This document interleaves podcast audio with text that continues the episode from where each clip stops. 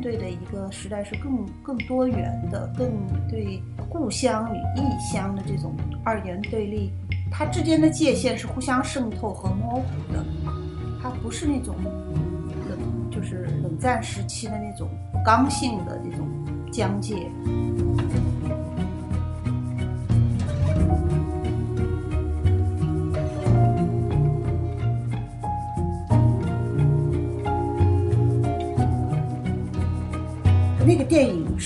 对我来说也是非常非常震撼的，我也是第一次看到，就是他这样正面的写，呃，这个家庭对性的这个这种禁锢，这不仅就是你的人的本能、性欲的本能和这个家庭职责之间这种冲突啊。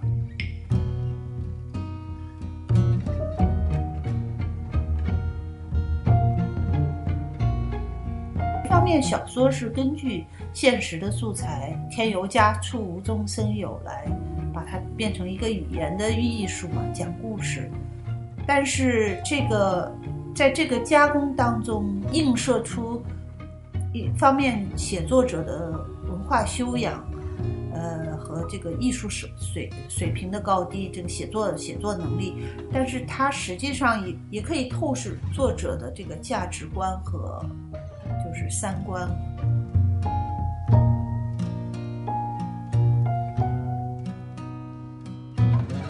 听众朋友们，大家好，欢迎收听新一期的随机波动，我是冷建国，呃，我是傅视野。今天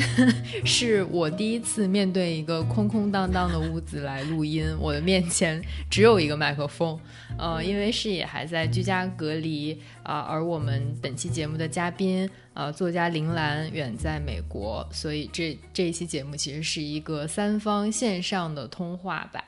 嗯，很欢迎林兰老师做客。对，三方面对空荡荡的房间。呃，这次想到请林兰老师来随机波动呢，是因为我跟视野最近都在读他最新的短篇小说集《海中白象》。啊，也让我们回忆起了二零二零年，就是疫情之初吧。我们读他的第一部小说集《离岸流》的时候的感受，也觉得林阳老师写的越来越好了。尤其是《海中白象》的后部分，有关照到疫情之下的这种移民生活，也让我们觉得特别的切近啊。所以通过出版社联络到。林兰老师之后，意外的发现他也是随机波动的听众，就更让我们受到了鼓舞。呃，首先还是欢迎林兰老师做客随机波动。大家好，我是林兰，呃，是随机波动的忠实听众，已经听了好多年了。非常荣幸，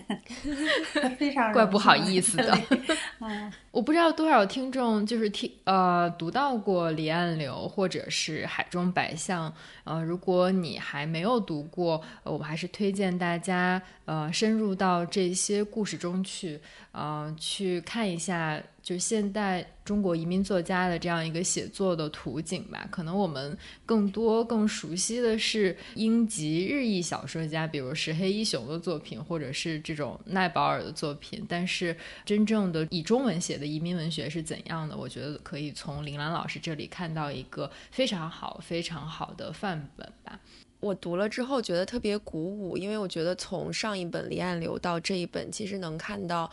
我觉得是一种进步，然后也是有一种坚持。进步就是我觉得我能感受到，其实林兰写的越来越好了，然后在很多我觉得细节或者技巧或者整个结构的处理上面越来越成熟了。然后那种坚持就是好像他一直有他自己内心所坚持的议题，所要想探讨的这些关系或者这些情感，然后他一直在这个方向上继续的去探讨。然后包括我觉得这个后记其实写的也挺。打动我的这个后记的名字就特别有意思，叫做“谁能在皇后区过得很好”。然后他在里面就讲到，其实人是靠着故事活下去的。他用了一个比喻，是《哈利波特》里面的魂器，就是像虚构的魔法。每一次出手，你在对方的身上就留下一点点自己，而每一次告别，我们都死去一点点。我觉得看完这个我还挺感动的，而且他其实里面有讲到说自己的很多的这种可能几十次的近乎强迫症的这。这种对于写作的打磨，然后对于技巧的这种可能推翻再重建，我觉得都让我感受到了一个写作者非常执着也非常真诚的那种坚持。然后我觉得这份坚持也看到了一个成果，我觉得就是特别为铃兰开心。虽然在在此之前我们都根本就并不认识，但是我觉得作为一个他的读者，我觉得特别开心。然后我读这个小说读的也特别的享受。嗯，我第一次就加到林兰的微信的时候，也有跟他讲我在看两部小说集的时候，其实都有一种很奇妙的，也不知道是共情还是自己过度的想象。就我会觉得你在呃遥远的另一块大陆，用在英文世界用中文来坚持写小说，其实是有一点孤独的。可能你看不到你。大洋彼岸的一个读者的画像，其实是在给一个感觉遥远的部落去写写书信的这样一种感觉吧。我写作是大约是二零一五年，呃，我们从亚洲海海归回来开始的。呃，二零一五年那个时候，现在回想起来，就是那那时候纽约的生活，纽约这一带的生。文化生活非常活跃，然后有很多个呃中中文作家的团体，或者是那种非正式的团体，还有活动。那个时候我写东西不完全就是孤岛状态。我们那个时候 其实就是中文作家，一方面来自世界各地的，他的有频繁的互动，又有本地的文化团体举行的活动，所以还是蛮热闹的一个一个地方。直到。直到疫情把这个所有这些事情都打断，因为我觉得作家作家的社区其实很重要。无论是他，就是说这个社区，他给你一种，呃，就是批评也好，或者是，呃，带你玩儿，或者是那种有约稿啊，他他其实是帮助作家的，因为写作本来就是一个非常孤独的活动，但是他又是。非常需要呃社群支持，非常需要需要一个纸言在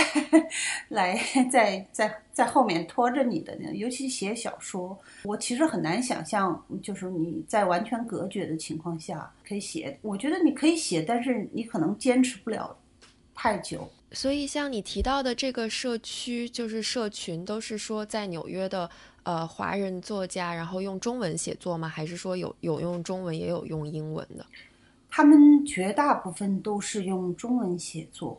因为纽约它的这个文化码头这个位置，所以来往的呃人，还有比如说报纸《侨报》啊，《世界日报》啊，他们举办的活动，他们邀请作家来讲座，然后纽约大学办那种亚洲电影节，请比如说王安忆老师，请。呃，导演来做给大家做讲座，还有，呃，华美协进社，比就是呃胡适创立的那个 China Institute，呃，搞五四纪念纪念活动，那个那个这个是那个活动非常隆重，请了在美国请就是请了很多人，所以它是一个，就说是其实是一个非常立体的一个小小生态环境。对林兰说这个，我就想到，因为你说你二零一五年开始，因为我跟知琪是二零一四年到二零一六年在纽约嘛，然后我们在纽约的时候，其实也有过很多场这种呃中文的作家或者艺术家他们举办的讲座或者活动，我们也听过王安忆老师在哥大的讲座，呃，然后还有徐冰、欧阳江河，就是很多这样一批中文。呃，为主的创作者在纽约的讲座，所以你刚说这个好像又把我带回了那个场景，就是我回忆了一下，好像确实当时有有会有一些这样的活动，就是是以呃可能以以中文为主的创作者举办的这样的一些活动。对对，是这样子的。我在亚洲协会的活动上第一次见到哈金，在那 China Institute，就是那个。华美协进社里见到许冰啊，比如说你也提到哈金嘛，然后哈金也算是这个华裔文学里面的一个领军的人物。这种连接是一种比较 close 的连接，还是说大家就是一个点头之交，还是说你们真的会去交流写作，然后会看相互的作品这样的一种关系？我们当时是还不算交流，因为是我听他的，呃，听他的新书发布会。我是他的呃，就是说一个粉丝。到后来那个李安流写出来的时候，当时广西师大的编辑跟我讲，他说你你既然写移民文学，你需要一个就是这一块的领军人物。呃，最好给你写一个推荐的那个腰封，所以我呃我就找到了他，因为哈金跟华人社区互动，嗯，曾经非常多，他是帮呃原来的侨报写过很多东西，而我也是在侨报上呃有专栏，所以就利用嗯跟那个呃同一个编辑，所以就是这样就就找到了，我就很容易就找到了他，他人又非常热情，很快就同意了。我也想在这里给大家读一下，就是哈金给铃兰的离岸流写的一句推荐语吧。他说的是：“这些故事写的翠丽亮、翠美亮丽，表现了人生的谦抑、失落、孤独和忧悯，它们构成了华文文学中一块绚烂的景地。”嗯，我觉得我们想做这期节目。的一个缘起其实是哈金的另外一本书，是我前些年读到，然后也有跟知其士也分享过。呃，这本书就叫《The Writer as Immigrant》，就是作为移民的作家。我觉得他在那本书里的论述其实蛮打动我的。他说，可能移民写作者一生都要面对的三个挑战就是。呃，the tribe 就是你是谁，以及你在给谁来写作。第二个就是 the language，就是你要用什么样的语言来写作，是你自己的语言，还是你现在生活之地的这个语言？然后第三个挑战其实就是 the homeland，就是呃，你的家在哪里？啊，你怎么样认识你的故乡？嗯，然后铃兰的《海中白象》其中一篇文章叫《评剧》，啊，也是写疫情之后的一次呃中国人一个老友的聚会吧。然后铃兰也有一句话说的是要到哪里去，回哪一个家，无论时间过去多久，我们积累了多少阅历跟经验，至少会有一两件事对我们永远无解。我觉得这种呃移民写作者的孤独和离散的感觉，其实也构成了呃这两本小说集的一个很恒久的风格和内核吧。对哈金的那三个问题，在我这里就是他的答案跟我的答案就是不太一样，因为我的写作是从二零一零年呃回到北京以后那个时候开始的。那在北京写，呃，开始写作、写专栏、写博客，呃，那是用中文写作，这是这肯定面对的是国内的读者，呃，所以这个问题就就很自然的，就是你没有你肯定不会用英文写作，你你也没有别的旁顾，然后，然后这个这个雪球就一点点开始滚动起来，然后因为我们后来离开北京又去了香港，然后我又开始做一些翻译工作。这个过程就一点点把我往这个专业写作的方向推，还有一个就是发表和出版这种正正向的鼓励，更会让一个作者在一种语言上面继续往前推进。所以，我可以说，我正好遇到了这个移民文学和多元文化的一个繁特别繁荣的时候。呃，我开始写作以后，国内的期刊也开始搞海外华文，呃，专辑。所以我们正好就搭上了那条船，就认为一下子就写到写到现在。所以他的提出的这个问题，用什么语言和为什么读者这两前面两个问题是，呃，就说非是迎刃而解，就是对我来说没有没有什么太多的犹豫，我就就立刻用中文写作。而第三个问题，我觉得，嗯，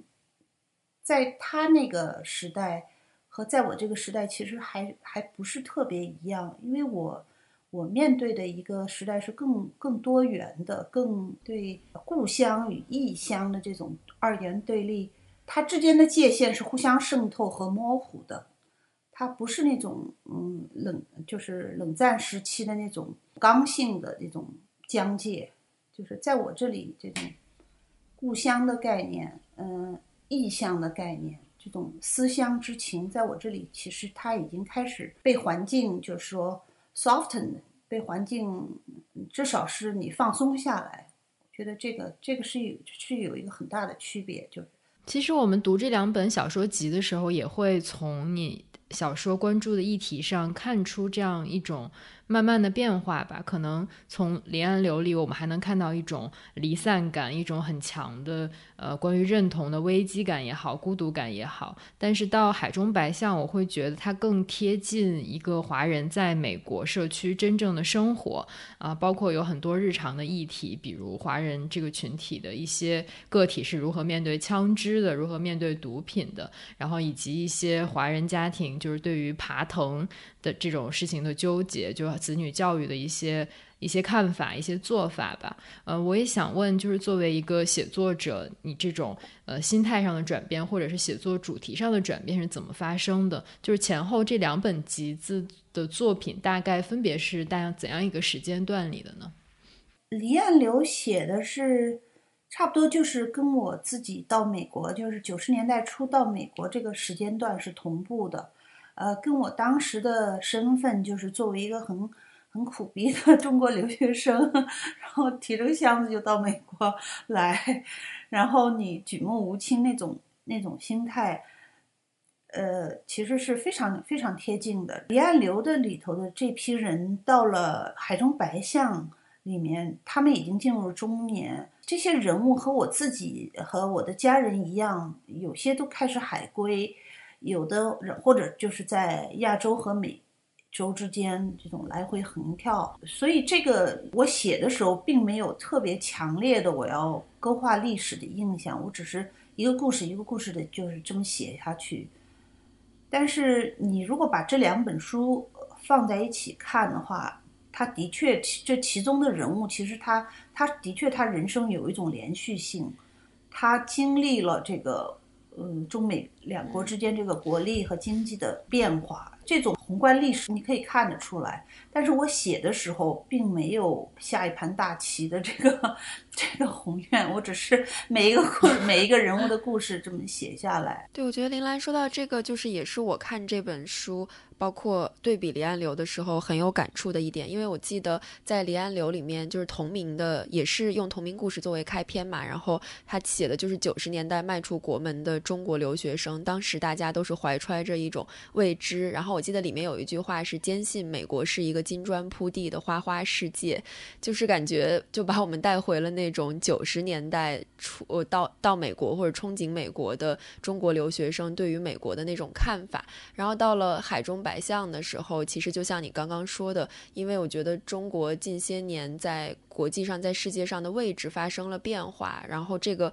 变化其实也导致了和美国的关系的变化，然后华人社区就有很多人开始在中美大陆之间来回奔走，包括我记得你这一本里面也写过，就是一个在应该是丈夫在香港工作，然后妻子在美国带孩子，然后大家在有时差的情况下怎么样去经营这段婚姻的这种故事，是就是看了之后还觉得挺感慨的，就是会觉得文学确实是时。代的一个缩影，即便说可能作者他并不是有意识的，像林兰刚刚说的下一盘大棋，但是在你写作的过程中，其实能看到时代的变化是怎么样影响了写作。然后我觉得，除了这个可能大的中美关系的变化之外，还有一个就是我们现在所有人都被影响，所有人都没法逃脱这个影响，就是疫情嘛。所以我也很好奇，说在疫情发生之后，疫情继续持续的情况下，你自己的关注点和你本来的写作计划会被打断吗？就是疫情到底怎么样影响了你的创作？完全被打断，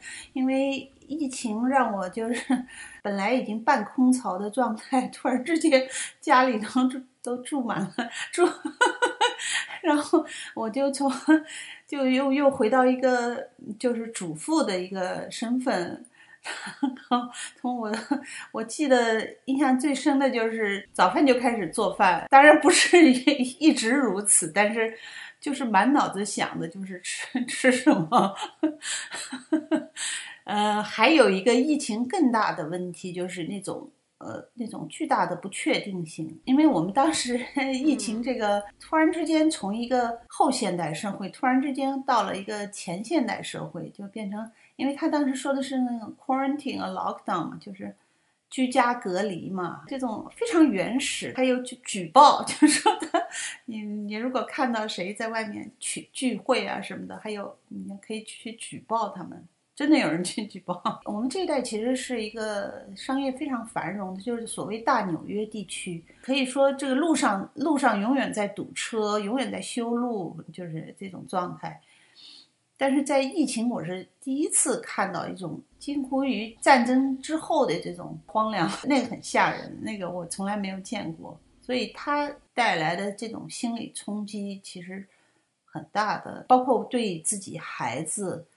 呃的担心。像我儿子当时只只念了几个月的大学就回到家里头，不仅对自己的前途，还有对下一代，都是一种特别大的不确定性。那你觉得这种就是生活状态上以及心态上的改变，会对你的创作有什么样的影响？我大概属于那种受到不好的影响，因为我知道有的作家在这个疫情期间就写了一个长篇，我这种我特别羡慕，我我我对我影响就是非常 就是非常大，因为你感觉自己一边非常忙碌，一边忧心忡忡。你也见不到国内的家人，你也不知道什么时候，然后还有各种各样的消息谣言满天飞，因为这是一个你从来没有遇到过的一个很荒诞，但是又非常实在的一个境遇。我不知道视野是不是读到了一些，比如写作疫情，或者是以疫情为背景的一些新的小说。我觉得《海中白象》里边那篇评剧算是我读到的比较早的对疫情做出反应的一个小说。虽然可能呃瘟疫在那个小说里是作为一个背景存在的嘛，就是提到呃疫情之后的一个中餐厅的经营的状况，然后老友在疫情之后。重新开始见面，然后从这个社交隔离的状态中走出来，大家又再次聚到一起来吃一顿饭，谈一谈往事。我觉得，嗯，我我我不太知道，就是国内谁还在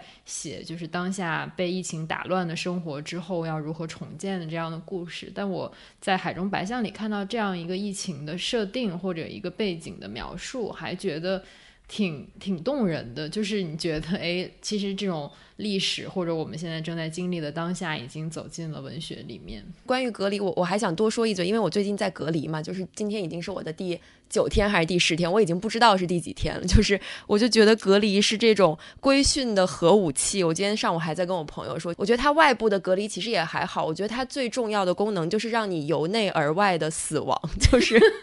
你已经会就是隔离到第十天，我已经丧失了一切作为人的欲望，就是感觉没有那种俗世的欲望，不是。有一个表情包，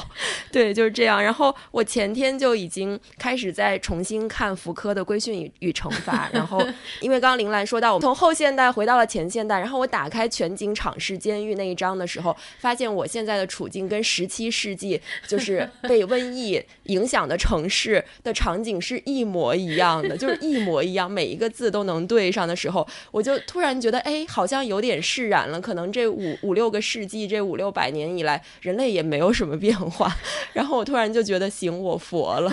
就这种感觉。哦，我是刚才有你这个隔离想到，就是我不知道现在是你是独自隔离更好，还是比如你跟你的这个伴侣隔离在一起更好？因为我也有在上海居家隔离的好朋友，就是她是跟她丈夫一起隔离在家，对她来说这个家务。家务的数量就是呈指数级上升，就是他说我现在没有时间工作，我每天起来就是在想早饭、午饭、晚饭分别吃什么，然后就因为一直在家，然后地上会有脏东西，然后就是你好像一直被这个家务所缠绕，就是你永远都干不完，而且这个三餐吃完这一天就结束了，所以就刚 刚才就是听林兰讲，就是他隔离的感受，其实也是就三餐好像占满了你全部的时间，就是。我也让我想到林兰的书里面的一些女性，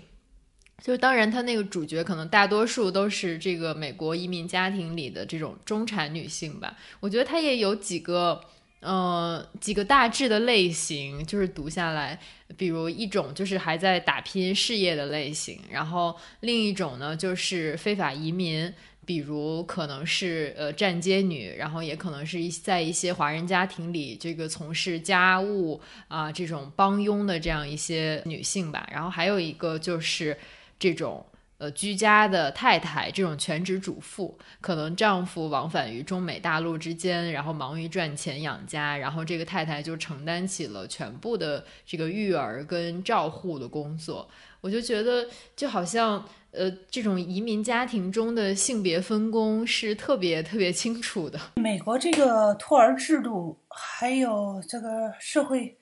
社会福利里面对女性工作呃支持的这种制度性的缺乏，它实际上在近些年，在尤其是在女权主义运动呃七十年代初的女权主义运动之后，他把女女人实际上是再次送回家庭，他他是以这种富裕社会后现代社会的名义做太 所谓做全职主妇了，做太太了，太太又继续回家回到厨房里头。这一点，在那个向前一步，就是 Sheryl Sandberg，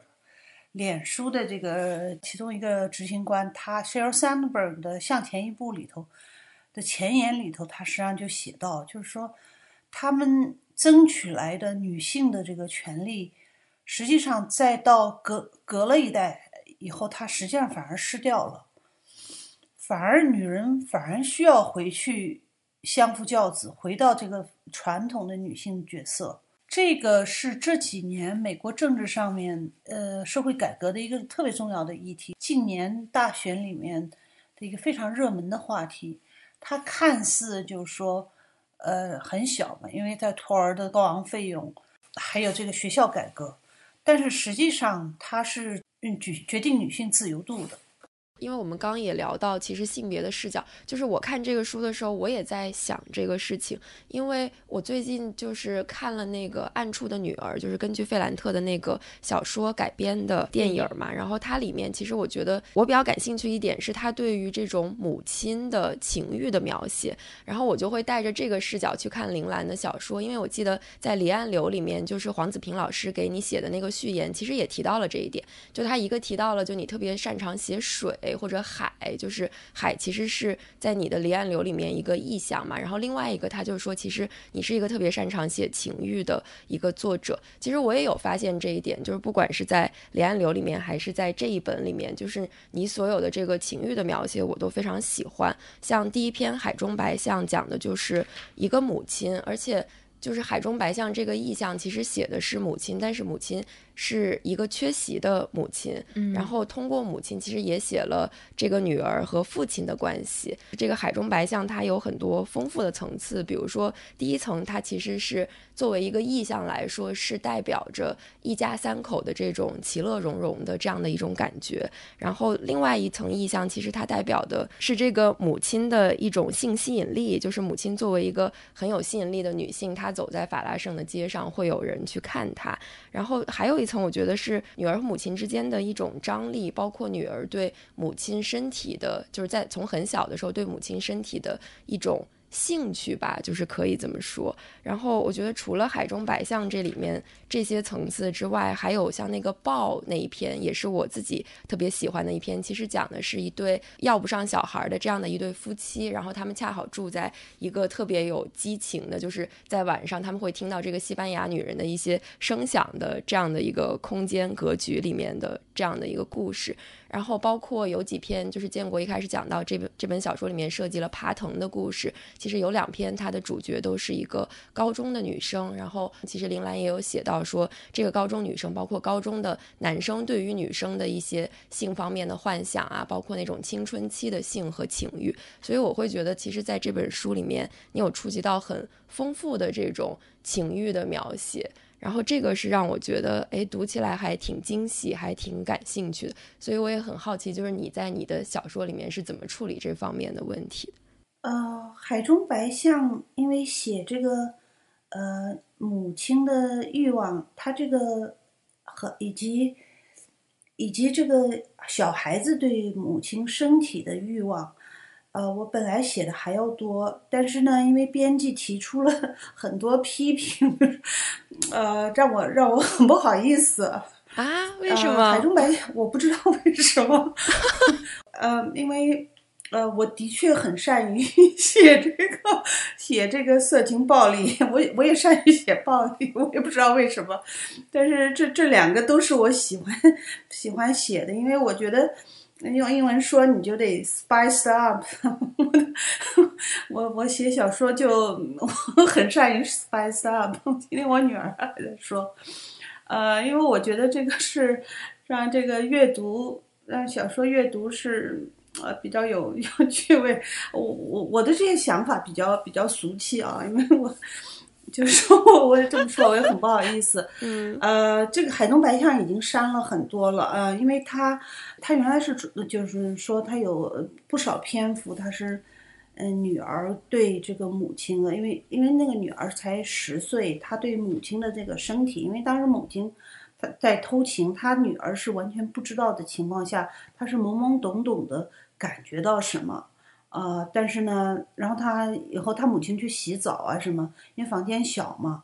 他可以强烈的感觉到这种身身体在那种水的情况下的那种诱惑力啊，因为这个小孩子也不是不是瞎子，其实这个是有非常大的视觉冲击力的。你你看那个那无论是这个世世界名画还是什么，还有那个陈冲拍的电影《天域》这种，这种细节我觉得是很值得写，也很有戏剧冲击力，也很嗯，对于读者来说其实很好看，就是我的这是我的直觉。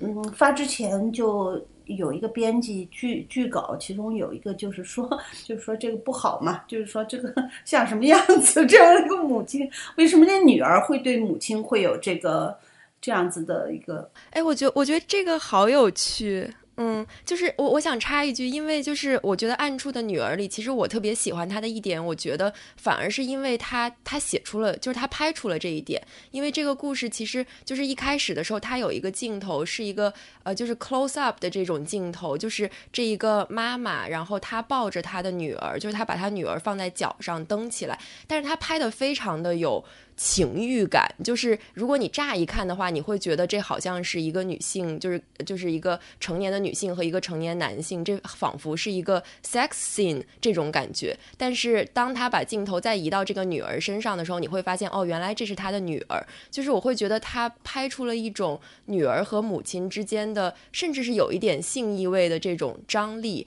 而且在这个电影的后半部分，其实很多时候母亲的这种这样的情欲和欲望和她育儿。儿的职责是产生了冲突的，比如说有有一个镜头，他拍的就是年轻的这个女性的妈妈，她叫妮娜，她跟孩子互动的时候，其实她是在一边照看远处在玩的孩子，一边跟一个教授在打这种色情的电话。然后还有一个场景是她在自慰的时候被孩子打断了，就是其实她有很多这种，她能体现出来母亲和女儿的关系，然后是通过一种。孩子或者说这个女儿对于母亲的性方面或者欲望方面的占有。来实现的，以及这个母亲，一方面她需要有这种育儿的职责，在这个时候她是一个母亲，但是另外一方面她也是一个有欲望的女性，所以我会觉得这个其实是在我之前的一些阅读经验，包括观影观影经验里面很少看到的，就是我们真的去直面一个母亲的欲望，不是说她当了母亲之后她就没有了任何情欲，没有了任何想要爱的渴望，而是说她其实还是作为一个完整的、真实的、很立体的人存在的，所以我特别。别喜欢海中白象的一点就是，我觉得你写出了那个东西。谢谢。这个在时差里头，其实那个母亲也是被他女儿撞到，呃，然后后来他不是出事情嘛，然后他是因为那个 aneurysm 就脑脑溢血，然后她她丈夫才赶回来。我我也特别喜欢你们说的那个，嗯，费兰的电影是叫 Lost Daughter 是吗？失去的女儿是这个吗？是的，对对对对对，是的，是的，对，嗯，对的，对的。因为那个那个电影是，呃，对对我来说也是非常非常震撼的。我也是第一次看到，就是他这样正面的写，呃，这个家庭对对女性的这个像这种禁锢，这不仅就是你的人的本能，因为呃性欲的本能和这个家庭职责之间这种冲突啊，第你对孩子的那种。嗯，母爱和你想走出这个家庭去社交的这种，然后他后来又非常非常的自责，然后他在他的同时，他这个海滩上看到另外一对那个那个母亲，呃，那个双线写的非常好，就说他在海滩上看到。另外一个年轻的母亲也是非常不安分，她也也约会情人，然后还给他找他借房子。我觉得这本是集子里面好多篇对于母女关系的刻画，给我印象都还挺深的。比如《海中白象》这个标题，这个书名，我们当时都觉得特别好。后来看了小说才知道，其实《海中白象》的意象就是海水冲过他母亲大腿根的这样一个。形象就让他想到是一只象站在海水这之中。然后刚才林兰提到那个时差，我印象很深的一幕就是当这个母亲因为脑溢血而昏迷不醒的时候，她的女儿每天换着指甲油的颜色，一遍一遍去给她涂指甲。然后后来不得不买了卸甲油，然后要给她卸掉，再重新换一种颜色。然后以及会铺在病床上给她妈妈涂口红。就是那样一个场景，就是仿佛就是在眼前，而且就是我觉得其中的那个母女关系是很微妙的，不光是一个未成年女孩跟她的就是被曾经被她撞见过出轨的母亲的一种关系的刻画，就是其中富含的韵味是很多的，而且还有其中的另外两篇就是陀飞轮跟消失，我觉得这两篇。其实特别巧妙，其实它是一个故事，都是讲了这样一个会弹钢琴的漂亮的华人二代女孩珍妮的故事。但陀飞轮的讲述者其实是珍妮的一个男同学，而消失其实是呃相当于呃从珍妮自己视角出发的这样一个故事吧。我觉得就是它其实。是一个视角的转换，然后讲了同一个人的命运。然后在这个故事里面，珍妮的妈妈是一个就是在中国忙于生意的一个呃爸爸抛弃的一个女性。然后在家庭中是这样一个被抛弃的女性，跟她呃容光焕发，然后即将走上成功道路的一个女儿之间的一个巨大的张力。就是这两篇其实对于母女关系的刻画，给我留下的印象也很深。呃，非常感这个。评语我还第一次听到啊，包括说母亲的性欲这个呃，我也没想到你们 pick up 这一点，因 因为他是我其实是其实是我其实是呃被编辑呃批评和或者是大家不愿意多谈的一点呃，我对母女关系非常感兴趣啊，因为我觉得母女关系当中有很多的。呃，既有张力，它又有这种呃互相模仿、崇拜，然后它又有这个竞争关系，所以它是有多多层次的一个，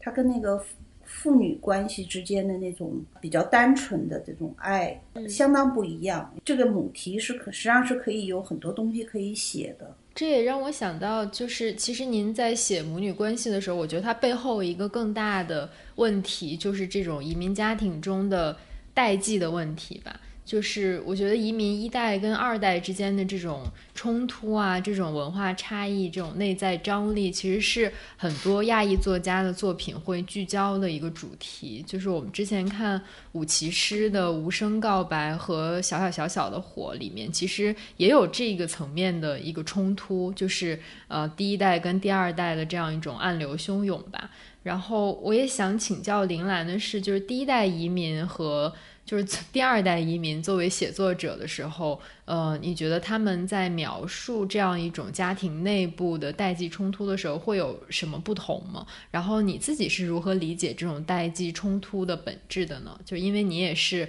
两个孩子的妈妈，呃，您觉得如果这种冲突，呃的出现，它是一个因为两代人接受的文化浸染不一样导致的结果呢，还是他们成长在不同的？这个文化语境之中，所以对世界的想象和认识是不一样的。都有它的文化浸染，它的就是说还有一个经济基础。你如果是拎着嗯箱子，呃，口袋里揣着几百美金到美国来，然后举目无亲，要一真的是重新开始。到你的二代，他们的那个环境，他一生下来，呃的那种物质环境，那种呃。至少很充，如果不是富裕，也是至少很充裕，不没有那么太多的呃担心那种呃紧张对钱的焦虑的话，就这一点其实是对人是非常大的改变的。所以这一点在就在谭恩美的喜福会里头，就实际上就写到他那他他那其中有一个妈妈就在那个唐人街的洗头店里头烫头发嘛，他那个他女儿就在在那个对他做鬼脸。那是一个 非常典型的，因为他他女儿希望他到那种很高级的店里头，风风光光的去，很体面的去做头发，什么染头发这种，过一种像白人的这种生活。但是他母亲就是习惯性的就非常节俭。对我对我自己来呃来说，写作来说，那两篇陀飞轮和他的下一篇，是我写的非常非常费劲，然后又。呃，又吃力不讨好的两篇，我自己也不满意，因为我觉得我写的并不是特别像，呃，像二代，所以我在这个问题上我自己嗯还 还没有还没有就是考虑清楚，不像呃上一个话题就是说我们讲到母女关系那种，所以我我觉得这个呃小说对作家的挑战其实非常。是是特别大的考验，它会露显露出来你没有想清楚的地方，你的呃，你对这个呃考虑的深度，它会在你写作过程中间就是暴露无遗，至少在我这个段段位的作者，嗯。我我想到那个，我最近也在看费兰特的那个新书，叫《In the Margins》，然后他其实就是三个他做的讲座，然后每一每一篇他其实都会讲自己写作上面的一些问题。然后第一篇就叫做 Pain and Pen，就是痛苦和笔。然后他在里面就说，大概困扰他很多很多年的一个问题，就是他觉得他没有办法找到正确的语言，或者说找到最精准的语言去描述他的痛苦。然后就是他的语言其实并没有办法去复制现实，然后甚至是还原可能百分之一或者百分之零点几都没有办法，以至于他可能在很多年里面，他都是在一种他在努力的写，但是他。写完之后又推倒自己的过程，然后我看完之后就觉得还就是突然觉得有一点欣慰，就是即便像费兰特这样的作家，他可能在前几十年的时间，对他都是有那样的一个痛苦的去探索的过程的，所以我觉得可能对于任何的写作者来说，这都是一个就是非常难走的抵抗力很大的道路，但是每一个人都在这个道路上在努力。哦，我没想到费兰特也有这个问题。对，就是所有人的第一反应都是这个。就我也是，我说啊，费兰特还会有这种问题，然后就看到了他，他确实他常年困扰他的是这个问题。对，我觉得我其实还不止这一个问题，我有好多问题。我是觉得安慰是读那个最近读那个 John Didion，就国内翻译成迪迪恩，他的写的那个为什么写作，他是一个。回忆录的，就是呃，他最后写的几篇回忆录性质，回忆他的写作历程。他当时在伯克利念一一门那个 MFA，就创意写作课的时候写，呃，写一个短篇，写了以后他呃，就是是感觉很好，就是老师准备让他去发表还是什么。然后他当时写完以后，他有一种呃，近乎就是说。就就是恐慌性的，他就突然之间对自己非常怀疑，因为他觉得他的下一篇到底写什么？他觉得他下一篇绝对不可能像现在这篇写的这么好。那时候他，你想他那时候他才十九岁还是二十岁，就是大二或者大三的学生。嗯，后来他很多年以后，他再遇到这个老师。以及再遇到别的有成就的作家，后来他就说到这个经历，然后他才才意识到，对于大部分作家，就是说，无论是你写到第七十七本书，还是写到呃第二本书，你永远有这个下一个在写什么的恐惧感，你非常怀疑你能不能再写出来东西。我看着也很安慰。哎，我记得这个海中白象在后记里边其实写到说，嗯，就铃兰也很坦诚的交代了，就每一个小说的来源、灵感来源是什么，然后它是呃基于怎样的一个现实故事，然后发展出来的一个虚构作品吧。我就感觉到作者非常的诚实，就他乐意让你看到他故事的一个缘起，而不是把它藏在语言的背后。然后另一方面，我记得我读过林兰在离呃离岸流出版之后写的一篇文章，就是来讲你自己是怎么样寻找这样一种叙述的语言和语语调的。然后你有提到说，呃，寻找语言是写作过程中呃最难把握也最微妙的一部分。然后因为它的基调会直接影响到整个故事的方向。然后你也有提到你是怎么样来寻找和处理、尝试不同的语言实验的，比如你说离岸流的叙述语言，语言其实有意的脱去了书面化，会营造一种粗糙的语调，然后这种粗糙化给了你一种解放，然后呃给了你一种就仿佛自己的小说换了一层皮肤的感觉。呃，您能就是为我们解释一下这种粗糙处理和寻找语言的过程吗？呃，粗糙处理是就是说它口语化，呃，口语化对于呃，尤其是对于我这样就是说学院毕业的、念过很多书的知识分子型的这种作者来说，呃，这种口语脱口而出的口语化其实是其实是非常非常难达到的。你可以看得出来，像李安流那样子的口语化，在整本在两本书里头其实是很并不是很多。大部分我是偏向于那种很功利、很那种呃典雅化的这种行文。这种这种行文，呃，跟我过去写诗也关系，也跟这种学院化的训练有关系。比如说，你写一篇两篇，他还。你还自己还挺满意，但是这种这种行文，这种非常精巧的，就是漂亮的行文，你写多了会，他会给你一种特别大的重复的感觉和和一种压迫感，因为，呃，它语言就像呼吸的空气一样，的你就像你每天呃迈步走路，如果你总是总是走一样的步子，没有变化的话，它是非常限制你的，限制你的想象的。而这种我前面说的这种口语化、脱口而出的口语化，如果你能保持的下去的话，它它会给你完全不同不同的那种感受和和思考，就是说思考路径、想象路径。呃，我举一个例子，比如说美国经典经典里头的这个《麦田守望者》，就是。一出一出炉就，他就是你读了以后有这种彻底的解放感。他的他是貌似于这个青少年的口语，就是随口道来，但是这种其实并不好写。所以这是为什么我们我们有一个作家群，呃小群，我们专门讨论过张爱玲和萧红的区别。当时的一些年龄比我们再大十，比我大十几岁的作家。就非常非常赞赞扬萧红，呃，就是萧红的那种语言，对于尤其是你在这个这行呃经营很久职业作者来说，他那个真的就是你感觉到眼前一亮那种冲口而出，所以呃叫我手写我口，那个就是白话运动里面那句口号，这个不不容易做到的，就是那种天然直白的。你觉得他好像是随口说来，他就他就写下来，但是我们的思维是因为是后天，呃，后天被驯化，它是实际上是被一套文字来来组织的。你你的思维，它不听你的本能冲动 和，它是不停的被你后天的训练所规训，而你你写作又是这样一种文字活动，你不停的想打破。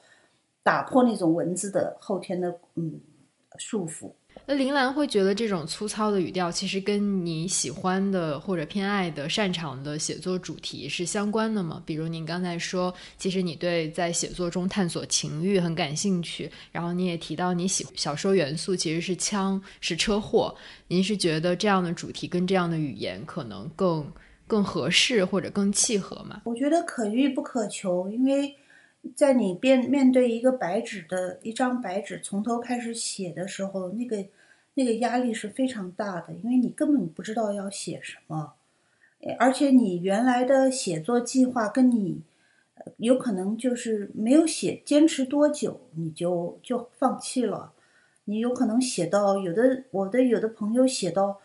准备写长篇，他的写到三万字，他就完全就就就写不下去，那口气就断掉了。写成的作品到没有写成的作，写了一半的作品到没有开始写，你的构思这之间是就是天差地别，这是完全几个不同的事物。所以小说写作，我觉得是非常非常难的一个事情。至少对我来讲，就是说，如果没有没有写成，有可能你就永远写不成。如果你又能找到，就是说，呃，合适的语言，你就什么都搞对了，然后你还能写下去，然后你最后再写，呃，这个在不停的敲打自己，这个那个火花还能越来越大，然后变成熊熊大火，然后你还能做出一顿饭，那么，那么就 就一切大功告成。嗯，我觉得。那个是，嗯，那是 perfect，我觉得，但是大部分时候你是写不成，你是觉得就是说 改不改不就把这些剩饭啊，这个材料就 做成一个蛋炒饭，或者就做一做一个什么东西，然后你糊弄了，把它把它送出去，对吧？你要。但是你不可能总是这样吧，总是这样糊，所以我的我一开始写有一个对自己的安慰，就是说尽量把它，如果即使差，也就把它写完它，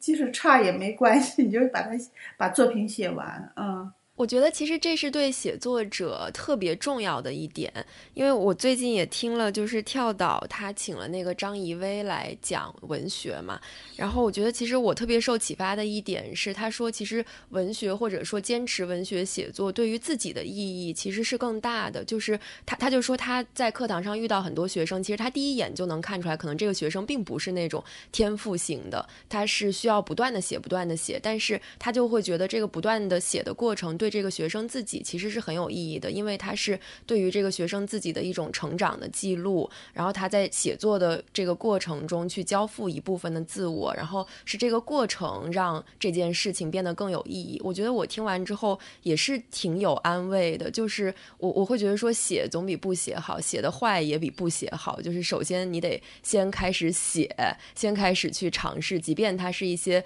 不好的尝试，即便它是一些。呃，没有没有那么成功的，自己不太满意的写作，但是那也是你自己的一部分。对，因为一旦坐下来开始写，那种会有特别大的自我怀疑。我觉得自我怀怀疑是，呃，是人的。这个本能的人是，就是写是非常反反人类的一种行为。你是写不出来，你是不想写，你是做不下来。如果你还有预设那么高，你要嗯拿它挣钱，拿它那个呃就是要扬名天下，那你就根本就你很快就放弃了。所以写的人，呃，尤其写小说的人是不要在黑暗中写作。Jonathan Franzen，弗兰岑，他其实说就是说要写下去的时候，你一定要有一个特别大的自信。他原话是这么说：必须相信你是写的是一个伟大作品，否则你绝对写不下去。尤其写长篇，你你就是你假装也要。你这个积雪也要给自己打下去，否则你，否则你绝对绝对写不下去。我们提纲里列的最后两个延伸探讨的问题，我也想在就是节目的结尾稍微就是用一点时间跟铃兰跟视野探讨一下吧，就是。嗯，一个是因为看到《海中白象》的后记，林兰非常诚恳地跟大家交代了每一篇小说的来源是什么，比如是他读到的一个报道，还是他在朋友圈里看到的一次夫妻的争吵。然后我会觉得这把自己的这种写作初衷和写作起点就是暴露出来，其实并并不是对所有小说家来说都是可以做到的吧。然后也让我想到去年《纽约时报》发发布的一篇特别长的一篇非虚构的报道，就是 Who is a Bad art friend 就是谁是糟糕的艺术朋友这篇文章，相信很多人都看过他的一个大概简单的剧情吧。嗯，这里想跟林兰探讨的就是一个虚构的权利的问题。就当然你看到提纲之后也有讲，就是可能能。开一门文学史的课来探讨这个虚构的权利的问题，但我也有想问，比如在海外华人的这样一个圈子也好，社区也好，就是当你比如把他人的生活经历作为素材写进小说里之后，你会有遇到什么样的呃质疑或者是不满吗？然后你有想过在自己的写作中这种虚构的权利边界的问题吗？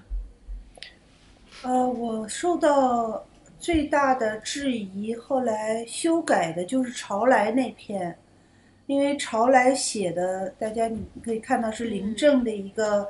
呃，就是一个呃高中生自杀的事故，所以呃那个那个是真实发生，而且那个学生是最最后走了的，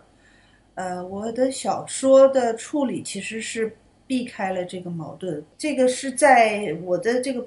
朋友跟我讲了这个事，然后在看了我初稿以后，提出相当多的质疑。然后呢，我后来这篇是重新重新写，而且角度就完全完全换了，因为高中生的这个离世的这个经历就变成一条副线。呃，写的我把那个老年的生生活，这这个对丈夫生病的丈夫的牵挂以及对于未来的。不确定，对这是这种病情的不确定性变成一个主线，这种变化其实是就是在他质疑的情况下，我做出的改动。那篇是完全重新写的。所以，其实你当时想到要给这个故事原型的朋友看，是因为就是你觉得虽然小说家有虚构的权利，但是就是作为原型的这样当事人，他是有一个知情的权利吗？呃，我可能我当时其实没有想太多，但是我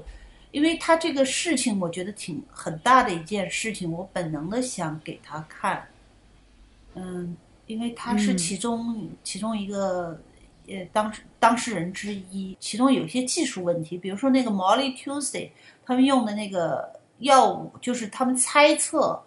猜测这个学生用的是那个药，就是冰毒。那个药物我需要问他，就是说这个问问这个事情的来源，因为那个男生的死因在现实里头一直是不知道的。呃，他最后是自杀，但是是猜测是因为用了冰毒，在那个药劲儿、这个兴奋劲儿过去以后，他正好那天这个整个情绪会有一个跌落，然后在这个时候人特别容易出事情，所以那个药又叫 Molly Tuesday，就是说。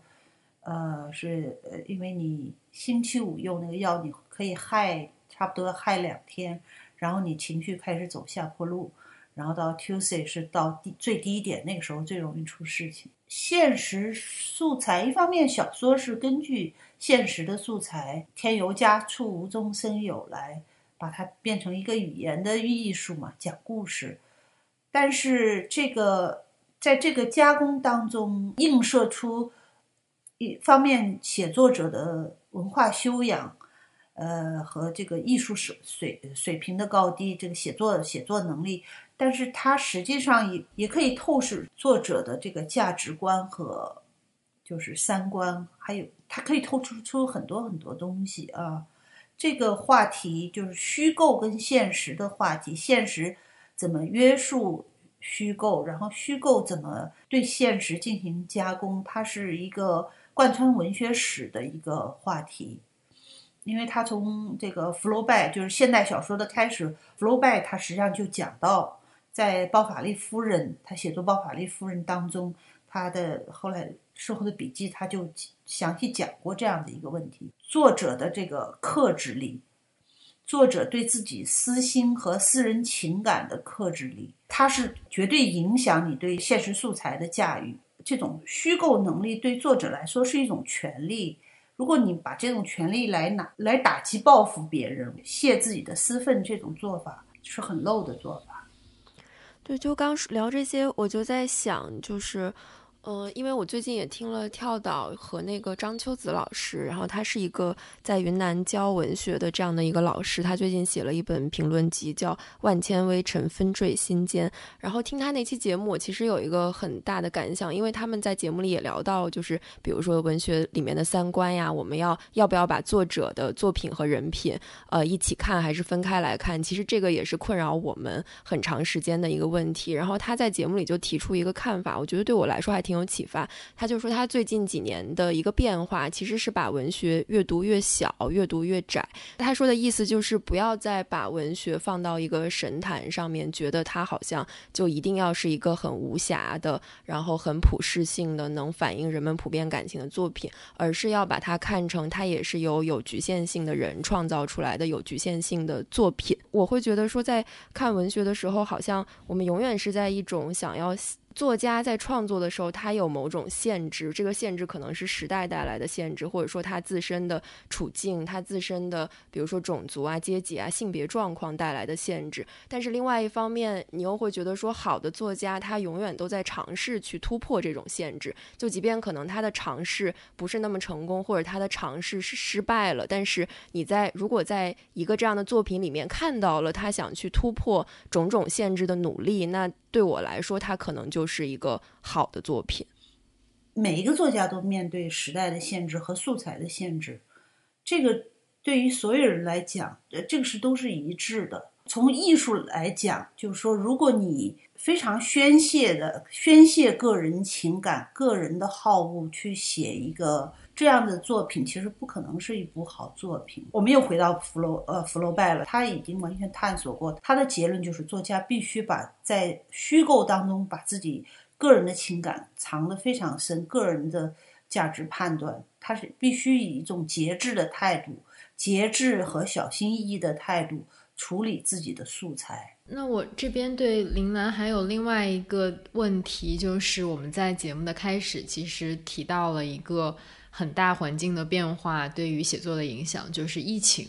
对呃移民写作者的一个生活和。呃，创作的一个影响吧。我觉得另外一个这些年的大背景，可能是中美关系的一个变动，从一个相对比较平静的关系，然后变得有些紧张，然后啊，感觉有些冲突。尤其是疫情爆发之后，可能也会有一些呃，比如仇亚的浪潮啊，这种呃一些情绪，一些个别人的情绪。所以我也想问一下，在这种嗯，你你的家乡和你现在所居住的地方之间开始有这种冲突、有这种紧张感和张力的时候，这样的背景对你啊心理、对你生活和写作有怎样的影响吗？